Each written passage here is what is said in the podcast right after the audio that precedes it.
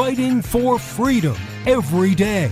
You as the individual, you have the power. You don't have to join a union. You go in as an entry-level position. You get the experience that you need. And then as you work up, you get better at your job, which means they pay you more. If they don't pay you more, then you go to another company to show what you've learned and what your value is to where you can get more. If they really don't like that, then you can go and start your own damn business, because we have a free market, laissez-faire, capitalist society, allegedly, to where you can actually go off and do your own thing. This is the Voice of Reason with Andy Hoosier. Darn right it is. Welcome into the program. It is a Monday, the greatest day of the entire week, and a shortened week with Thanksgiving just a few days away. Can you believe it, man? We are officially there.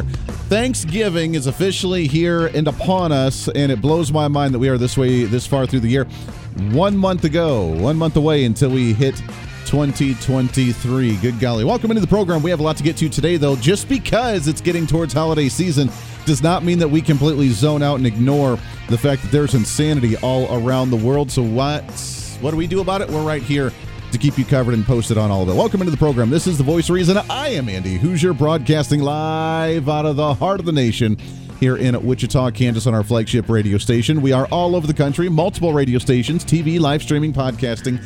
However you watch or listen to the show, we love you to death. Your millennial general reporting for duty. Coming up, bottom of the hour, we have Lee Schalk. He is the vice president of policy at A L E C. For those that don't know what A L E C is, we love them, the American Legislative Exchange Council.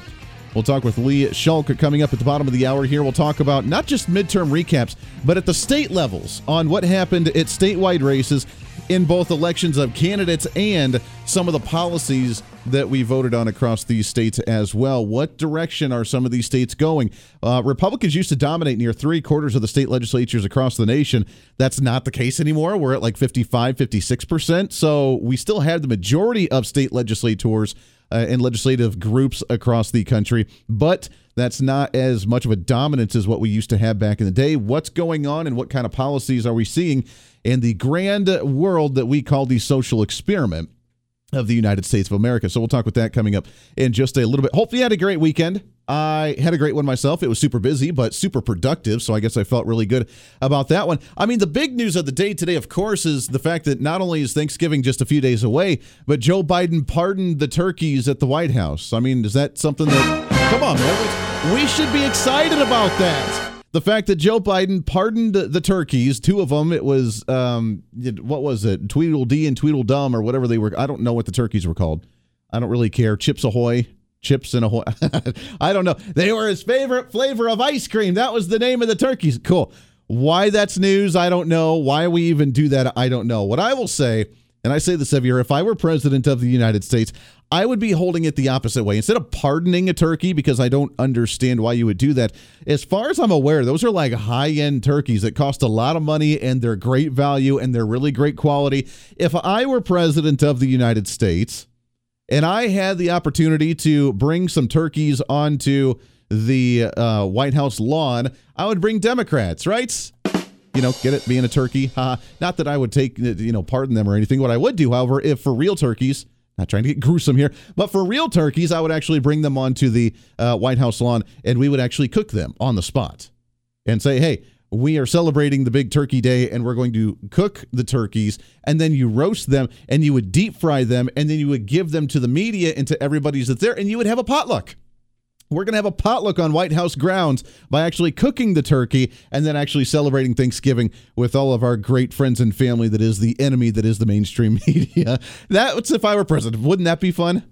Imagine what the media would do. He's cooking the turkey now. And I would be the one, as president, I would be holding it, dipping it down into the pot of the boiling oil and deep frying the turkey and cooking this bad boy while we talk and we have a great time. We teach them how to drink adult beverages that aren't like hoity-toity things. Like, here's a Busch Light. Enjoy it, baby. Man, I don't know if the mainstream media would like me all that much as president of the United States, but that's okay. I don't think a whole lot would anyways. So uh, there it is. Happy Thanksgiving, pre-Thanksgiving, as we get closer to Turkey Day coming up just a few days from now. As we get closer to the holidays, that also means we are getting closer to the transition of power in Washington, D C So let's get into our What's Trending of the Day. What's trending today? We had Kevin McCarthy, the soon-to-be Speaker of the House, on Fox News over the weekend on Sunday, and this is what he had to say with what his uh, plans are here relatively soon. Well, I was honored to be nominated by the conference and win that vote inside the conference. Now we have to go to the floor. Uh, you're right, Maria. When you look at the last four years since I've been leader, when we first came in, we had less than two hundred members. And in the last two cycles, the House Republicans have overperformed the rest of the ticket. We have won in both cycles. And the unique thing is we set a goal out, I've said it many times on your show, to stop the Biden agenda, to win the majority, and to fire Nancy Pelosi. We have just achieved all three of those. Now, our majority, we would like to have been higher, but they lost in the Senate, they lost the governors, they lost the State House, but in the House of Republicans, we actually won the majority. It's not the size of the gavel, it's the power of the gavel of who holds it. We'll end up with two hundred twenty-two members, exactly the size of what the Democrats have now. But all the work that we want to do, from rolling out the investigations, from rebuilding our economy, from securing our border. None of that can go forward without us moving forward on the floor, having the vote of the Speaker, putting the rules in, and working together as one. We will be successful if we work as one team, and it's something I'm trying to do to make sure it's a bottom-up situation inside our conference. He sounds very optimistic, which I know most politicians do because they need to sound optimistic about what their agenda is going to be to try and rally the troops and make things happen. The problem is that you're not going to win all of these agenda items. You can try, you can propose them, but we're going to be sitting in a situation like we did towards the end of the Barack Obama reign, where we have one chamber, maybe two chambers-ish, but right now we have one chamber, where you propose these bills knowing they're not going to go anywhere, to say we need the majority of the other chamber and or the presidency in order for us to move forward with our agenda. And that's all nice and hunky-dory, but will you actually do that when we get the majority, or will we we be too uh, diverse and too wide open with the umbrella of Republicanism? And as we've mentioned, my concern with Kevin McCarthy being Speaker of the House has been, will he be able to stand against the pressure from the Democrats and not cave when it comes to legislation, including an omnibus bill or the federal budget next year or immigration issues or tax issues or budgetary issues, to where they're going to pro- promote these ridiculous things and then force him to go along with it, or else he is the problem. He's the obstructor. He's not allowing the country to move forward. And that test is starting before he even becomes Speaker of the House.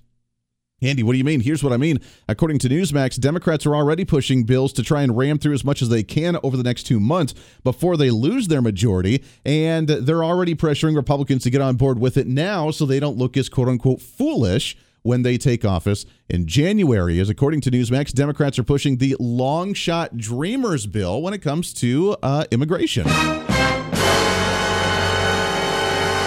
According to the piece, the Dreamers bill that came as with U S children, according to Politico, were legislation to protect Dreamers after the end of the Deferred Action for Childhood Arrivals program, or DACA, has installed in Congress despite efforts from Democrats and some Republicans.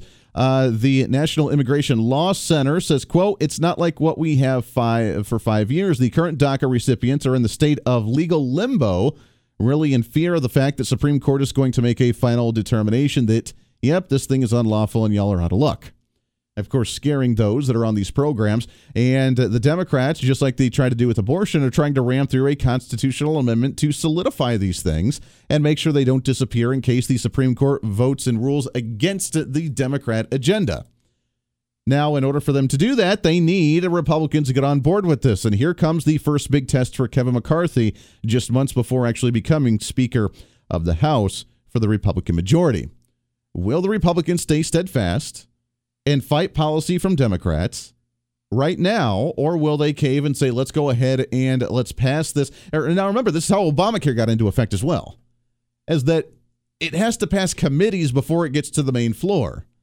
When Obamacare passed, the committees that were run by Republicans, even though they didn't have a majority in the House of Representatives or the Senate at the time, uh, so they could vote against it there and know it was still going to go through, but show on record that it uh, that they voted against it. They allowed it to go through the committee that was run by Republicans or needed some Republican support in order to go through.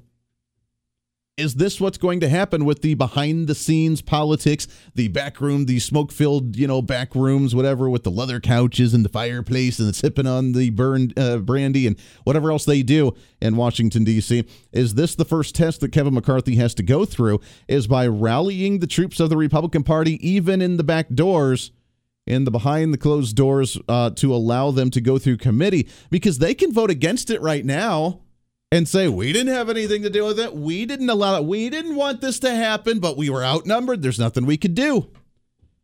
And they could play that card.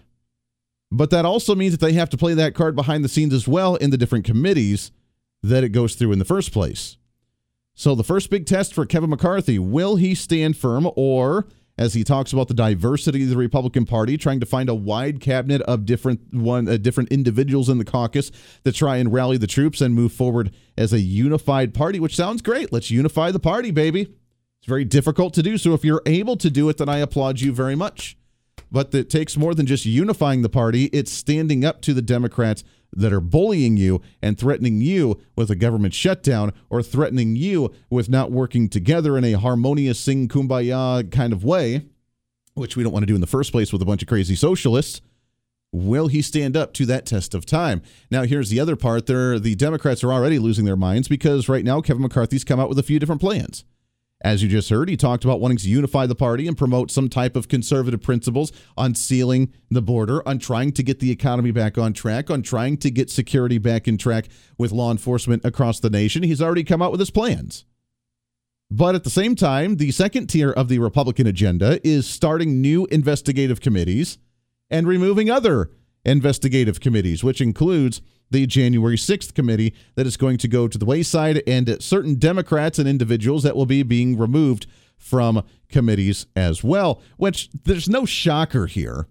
Let's be very clear. This is how government works in Washington, D C. Whatever majority party is in power, they're the ones that remove or get to decide who's going to be on committees, which means their party's probably going to have the majority.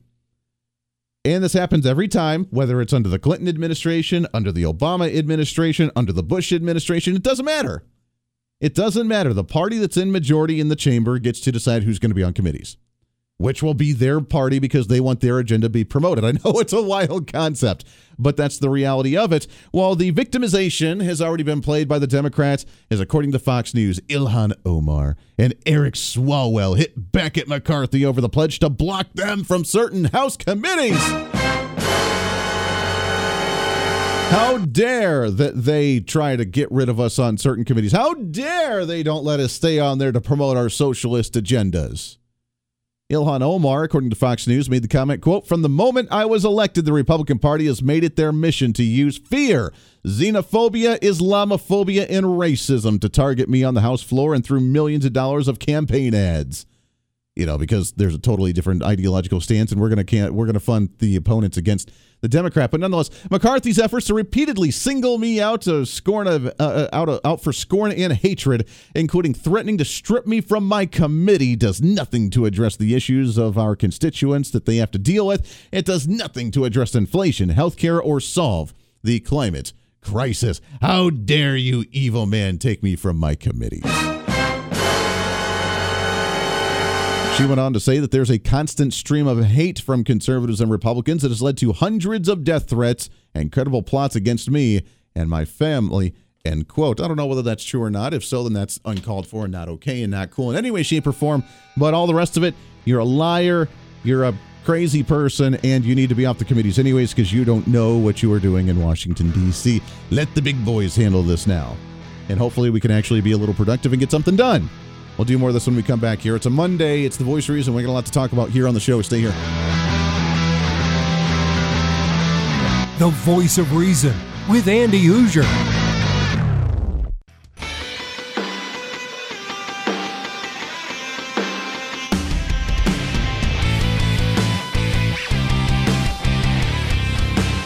Bring some reason into your day. This is The Voice of Reason with Andy Hoosier. Darn right it is. Welcome back into the program. twenty-four minutes past the hour. Radio, T V, live streaming, podcasting. We have the Democrats, their first big test for McCarthy and the Republicans. I know that we don't have the majority yet. I know we don't. I know we can't really do anything until January. So the Democrats, this is how delusional they are. They don't care how unpopular their agenda is, which is why they lost the House of Representatives. It was a close race in the Senate, and they didn't. That kind of re-energized them a little bit. In fact, I re-energize them a lot. they've they've shifted gears quite a bit going into the summer and the fall time, as they thought they were going to see this red tsunami and lose devastatingly. They were all saying that no one was going to support Joe Biden in running for re-election in uh, twenty twenty-four for the presidency. Then, of course, the rumor about Donald Trump had Joe Biden up on his knee, said, well, if he runs it, I'm going to run again, too, because I'm going to kick his butt. Whatever. Okay, cool. But now, after the Democrats didn't do as badly as what was anticipated, the latest report shows from the Hill that seventy-one percent of Democrats say that Joe Biden could win the re-election if he ran again in twenty twenty-four. What a drastic change, man. We have Democrats left and right over the last few months that have said off the record that, no, we're not going to let Joe Biden run again. No, there's no way that we can let him run. He is nuts. He doesn't know what he's talking about. He's absolutely crazy. Are you feeling all right, buddy? Feeling good? I want to be clear. I'm not going nuts. And yet, now seventy-one percent of Democrats say in the national poll that Joe Biden could win re-election. Now, whether they want him to or not may be a different story, but they say that he could. Meaning, if Donald Trump is the nominee for the Republicans, they're going to try and put him up and repeat what happened in twenty twenty all over again, even after the incidences of, you know, shaking hands with the Easter Bunny and talking to people that aren't actually there, shaking someone's hand, forgetting he shook their hand, and then trying to shake their hand all over again. The gaps go on and on and on. The Democrat policies are failing, although they feel re-energized after not getting their you-know-what kicked as badly as what was anticipated this last election. And because of that re-energizing, or whether they were re-energized or not, Democrats realize the game that needs to be played in Washington, D C, which is ram through everything you possibly can, even if it's the most unpopular agenda out there. Ram it through, because then it doesn't go away. And then when we regain the majority again, because the other side gets frustrated enough, and then we get back in power down the road, whether it's two years, whether it's four years, whenever it happens, we'll be back in power again. And then we can start at a brand new starting line instead of having to redo everything that we did. Republicans don't get that. Republicans, well, we don't want to upset the voter base. Well, we don't want to try and push the envelope too terribly far. Well, we just want to kind of play nice right here. We don't want to go too far here and look like we're crazies. Well, the Democrats, hey, we don't care. We're going to ram through everything we can. The latest one is with this uh, DACA issue with the Dreamers Act that they're trying to ram through because they don't want the Supreme Court to reverse it at the federal level. So now, Republicans, it's up to you. Are you going to stand strong as you're about ready to take the majority? And we're starting to put our trust in you again as Republicans. Are you willing to stand strong and fight against us? Now, there's not much you can do because you're not in the majority, but you can do what you can. And don't let it slide through behind the scenes just because you're scared. So that way you can vote, I voted no against it on the floor. And what'd you do in the committees? And right now, there's not a, rep- a lot of Republicans that actually have committee leadership positions at all in the House of Representatives. While now the Democrats are playing victim because, oh, you're kicking me off our, our committee. How dare you? We were doing so many good things. It's actually quite funny to watch. So the Democrats now trying to find their new identity, which we thought there would be a bit of a shift in the party leadership, obviously, with Nancy Pelosi stepping away last week and trying to find some younger blood to come up and hold that mantle and carry the torch of liberalism and progressivism in the party. Uh, now, that's not quite the case. The identity uh, crisis continues for the Democrats, with the majority saying that Joe Biden could potentially be that nominee again. Imagine if we go into twenty twenty-four with a uh, just a repeat of twenty twenty with Joe Biden and Donald Trump again, how many people is that going to turn off and not show up to actually go and vote? I'm sure Democrats, again, will be unexcited about it, and Republicans will be overly excited about it. And then who knows what could happen if we continue down that road. When we come back, we'll talk with ALEC, Lee Schalk. He'll be joining us here on the program on The Voice of Reason for Monday. Stay here. The Voice of Reason with Andy Hoosier.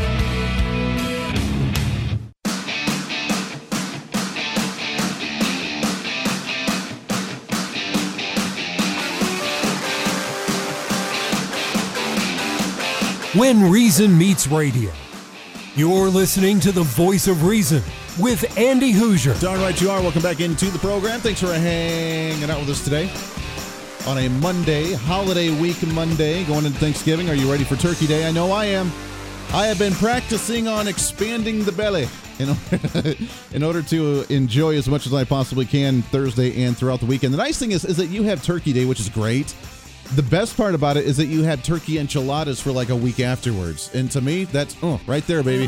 Power up.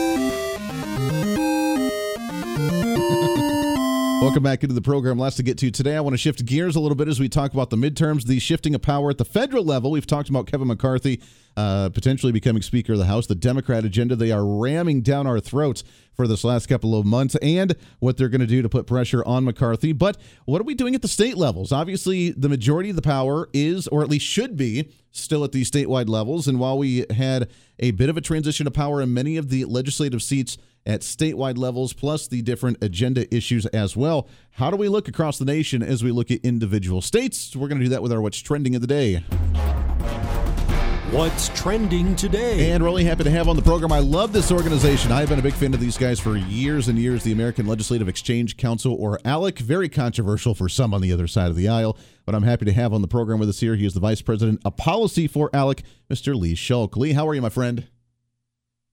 Andy, great to be with you, and greetings from the nation's capital here in Washington, D C Hey, well, it is great to have you on the program. It's it's an honor to talk to you. What an election we just came down from, and apparently the election season's not over since we don't have some confirmed, and we have presidential announcements already two years out before the next one, so uh, no no rest for the weary, I guess, right? But how did we do? How did we fare at the statewide elections candidate-wise before we get into some issues here? I know Missouri lost its Republican majority in one of its chambers, at least in their legislature. Michigan went kind of blue, but uh, I know there's still some issues going on in Arizona. But what's your take overall on how states did with their elections this year? Well, you're right. It was uh, a disappointing result in Michigan in particular, with, I would say, a blue wave there. But one of the interesting stories, you know, a lot of people said, hey, in the states, the midterms overall, it was a bit of a red ripple. You know, they said the red wave may have stopped in Florida, where Governor DeSantis cruised to victory. But there's actually another story that I think is really important to tell, and that is that every single conservative governor who is running for reelection easily won in the midterms. And not only did they win, they won by overwhelming margins in most cases. Of course, we know Kevin Stitt there in Oklahoma, Greg Abbott in Texas, they won by double digits. But you can look at governors on down the line. Kristi Noem in South Dakota, she won by twenty-three points more than she did in twenty eighteen. And I could go down the list here, but I think you can really chalk a lot of that up to things like how these governors responded to the covid nineteen pandemic and lockdowns. And there are a lot of other policy implications that we're we can unpack here tonight. Yeah, I agree. As while many people were frustrated and upset with the election results nationwide, overall, it wasn't a bad night for Republicans. I think the uh, the steam got kind of taken away when we didn't win all of these Senate races by, you know, double digits. We didn't have this forty, you know, person majority in the House of Representatives kind of thing. And we did lose some in like Michigan that was devastating. We did kind of t- still have the weirdness down in Arizona with Kari Lake in the governor's race there. But you're right. Overall, though, it still was a pretty decent night for Republicans, especially in these red states. Yeah. And, you know, if you look at the political map right now, the, the profiles of state legislatures, Republicans still control the majority of states. Uh, right now, twenty-seven states, both houses in the state legislature are controlled by Republicans. And the governors, you know, Democrats were able to flip three uh, governor's mansion seats, while Republicans flipped one in Nevada. But still, Republicans have a slim majority in terms of the number of governors. And you know, getting back to just these huge margins of victory, Idaho, Tennessee, New Hampshire, Georgia, Texas, Iowa, on down the line, these governors really cruised to reelection. And, you know, a lot of these states also set a really good example when it comes to economic policies. I mean, yeah. just this year, uh, three of those governors, Brad Little in Idaho, Brian Kemp in Georgia, and Kim Reynolds in Iowa, they signed into law flat taxes. So these were states that had progressive income tax structures. And just this year, they decided to move to a flat tax. And I think that paid dividends for them in the midterms. Of course, when you flatten your income tax, you lower income taxes. It creates a lot more growth and opportunity for your state. That's an amazing opportunity. I was not aware that they were pushing those. So it's good to see many states getting on board. There's been a large discussion for years regarding going to a flat tax, going to a fair tax, and getting rid of it altogether except for sales tax. Uh, so the fact that we're even discussing these issues, maybe enough states can get on board and we can force the federal government to do the same thing. Well, that's the dream, isn't it? You know, get, make sure that you can do your taxes on the back of a postcard and get back to that, that Steve Forbes flat tax revolution. But, you know, a lot of these states where these governors won easily, they've also got policies on the book like right to work. Um, you know, they're also defending the right to parents to have more of a say, or the, the, the biggest say in their child's education, putting parents in charge. And then also, um, when we get back to the, the lockdowns during COVID nineteen, you know, these were the governors that said, hey, maybe we, we initially locked down. That might have been a mistake, but our economies, we're going to open them back up, and we're not going to use the government to take away people's livelihoods. That actually had a huge impact of migration, where taxpayers really at the height of the pandemic, they left states like California, New York, New Jersey, these lockdown states, in search of greener pastures. And where did they go? They went to states that were open for business, like Florida, even South Dakota. You know, we, we joke about California. They've got the best weather. Of course, everyone would want to move there. Well, that's not true. They lost in California two hundred thousand people between June twenty twenty and June twenty twenty-one at the height of the pandemic. And even places like South Dakota are growing. And I can guarantee you, people do not move to South Dakota for the weather. But South Dakota, they don't tax income, and they didn't lock down. And that sends a strong message that if you're seeking opportunity, this is the place to be. California and New York, two of the biggest states where we saw the most amount of population leave the states. And like you just mentioned, due to taxes, due to COVID regulations, due to the mandates and the policies, it's fun to watch the red states gain these populations. I just wish they would stop voting the same way when they get to these states and end up t- changing it into a purple state overall. Let's go to state of let, my state here. Let's start off here with Kansas, where I'm based out of with our flagship station. We had two major races, not only the governor's race, where our Republican Attorney General Derek Schmidt lost the governor's race by about a point and a half to our Democrat incumbent.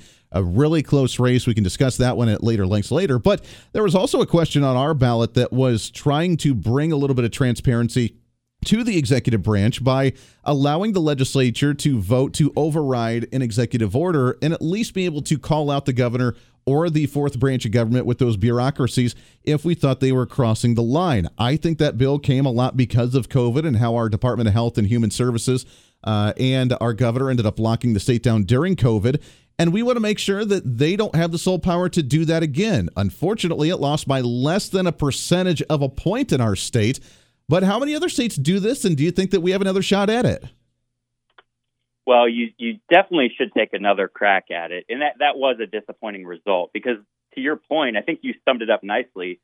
Those executive agencies, those unelected bureaucrats, they really do become that fourth branch of government, and they're completely unelected and out of control. And, you know, I think with this question that, as you pointed out, it just barely, barely failed.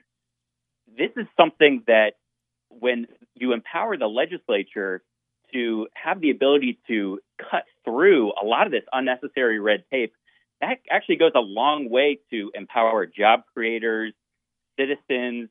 And, you know, overall, there's been studies done. The more red tape that you layer on, the more poor your citizens can become. It actually leads to an increase in poverty rates, the more regulations and red tape you layer on. And so that was a disappointing result.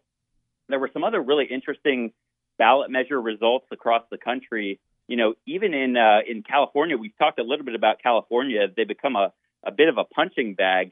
You know, they had a measure that would take their top income tax rate from over thirteen percent all the way up to past fifteen percent. Wow. And this was one where I guess Californians said enough is enough, and they actually voted that down overwhelmingly. So, you know, as we look across the board, there were some really interesting ballot measures. Massachusetts now, on the other hand, they actually approved a tax on millionaires. So they, they previously had a flat tax. Now they'll go to a top rate of nine percent for millionaires. Um, but across the board, there were a lot of really interesting ballot measure results that were a mixed bag. But I think you're exactly right about Kansas. That one was a bit of a letdown. I would say bring it back in the future and try again.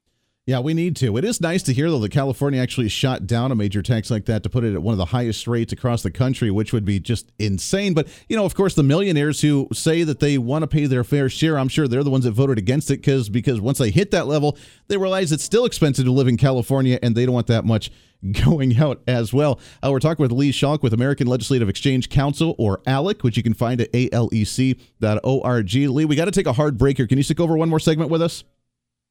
Of course. Awesome. I love it. I want to continue this conversation with some of the uh, bills that happen throughout the midterms in different states. Also, I know you guys have your big event coming up next week where all these states gather in Washington, D C and talk about some of this policy and what you guys are working on. And we'd love to hear some more about that one as well. So we got a lot to talk about. Again, A L E C dot org with Lee Schalk, the Vice President of Policy for ALEC. We'll do all that and more when we come back. Plus, the issues, I want to get the latest update out of Arizona. The Attorney General's office saying that they're investigating the shenanigans in Maricopa County in Arizona. What the heck's going on there? Kari Lake still says that she's got a chance to battle this thing and shift that result. Is that true? We'll see when we come back. All that and more coming up for a Monday here on The Voice of Reason. Stay right here.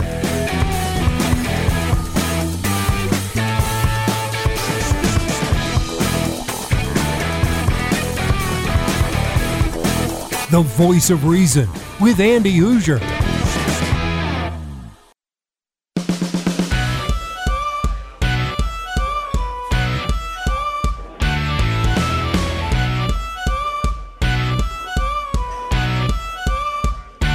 Fighting for freedom every day. The Voice of Reason with Andy Hoosier. Darn right it is.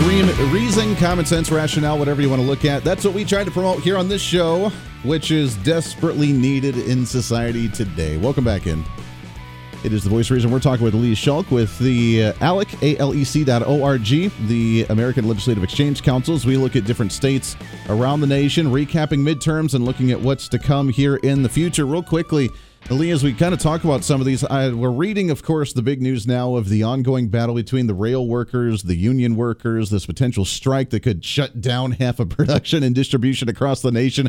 For because the twenty-five percent increase in wages apparently just isn't enough. So by golly, we need to strike and we need to stop and halt all production. I know Illinois was uh, voting on the right to work issues. We have the National National Right to Work Committee uh, on the program pretty frequently talking about that issue. What is it with the obsession of forcing people into unions and not giving people a choice to decide whether they actually want to or actually represent themselves when they go to work on a day-to-day basis? I don't understand that mentality.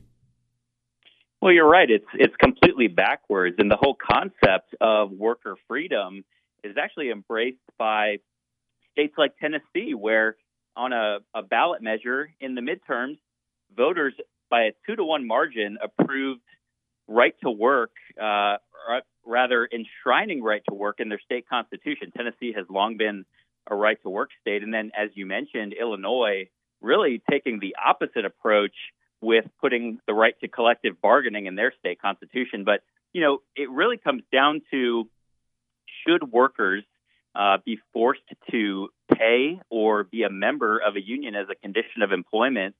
And, you know, I, I think we would say that workers should have freedom to choose. Uh, I don't think that's, that's too difficult of a concept, but apparently for many, uh, especially on the left, this has really become a political tool to extract money that's, you know, so often used for political purposes. And we see unions flexing that muscle, even in the midterms. Um, teachers' unions come to mind, uh, being big proponents of pushing that millionaire's tax in Massachusetts that we discussed before the break. Uh, and so I would say when you see any of these national labor unions or teachers' unions uh, pushing a, a cause, I would, you know, take a close look because they're usually up to no good. Yeah, probably. Now, union representation and union membership has actually been decreasing over the last few years, hasn't it? For what I've seen is that less and less people are trying to push the whole union thing, but it seems to be kind of regaining some new momentum over the last, I don't know, few months or year or so. Yeah, and of course, we've got a very pro-union president in Joe Biden right now in the White House. But you're right. Uh, unions have been losing membership, and I think they're getting a little bit desperate, trying to claw and hang on to that power. But we have seen more states in recent years adopt right-to-work policies, and that's a huge boon for, for a state economy, just to say, hey, we're open for business. Uh, when you see these companies packing up and leaving states like Illinois. You know, Caterpillar recently left Illinois, and you've got companies like Chevron leaving California. They're headed to right-to-work states every single time. And so I just think that is that is vital for a state economy uh, to have those worker freedom laws on the books. Yeah, amen to that. Lee, we got a couple minutes left here as we kind of wrap up, but talk about, you guys have a big event coming up next week where I know you'll be uh, convening in D C there, but uh, what's on the agenda? What are you guys going to focus on this year? Well, you're right. It's going to be a really great meeting here in D C. We'll have legislators from across the country, and, you know, we're going to be looking ahead to twenty twenty-three. At ALEC, we're all about policy solutions, and the beauty in our meetings is that there's so many good things happening in the states, and legislators are able to learn from each other, share ideas, best practices. But I got to tell you, I think one of the big ones is this education opportunity movement that really uh, is, is taking over uh, at the state level right now. Arizona just passed a universal education savings account program. West Virginia recently did uh, a very similar program called the Hope Scholarship. And then we're also looking at everything from uh, energy policy, Um, criminal justice. How do we respond to this this rise in crime uh, in America right now? But also, how can states continue to control their own taxes and spending? Of course, Washington, D C is responsible for this record inflation and rising energy prices that we've been dealing with. So we're going to share solutions on how can states get their own fiscal house in order and make sure that people are able to keep more of their hard-earned paychecks, make the living, and really live out that American dream. That's what it's all about. I love it. Federalism isn't dead, my friend. We can still bring the power back to the states and make our own decisions at the statewide level, which is what it's all about. Check them out, A L E C dot org. It's ALEC. Lee Schalk, the Vice President of Policy. Lee, it's great to have you on the program, my friend. We got to get you back on again soon. Would love to do that. Thanks for having me, Andy. Hey, always a pleasure. All right, podcast up in just a little bit. That does it for us today. Back at it again tomorrow, getting closer to that Thanksgiving Day. Until then, be your own voice of reason. This is the Voice of Reason. I'm Andy Hoosier. We'll see you on the radio.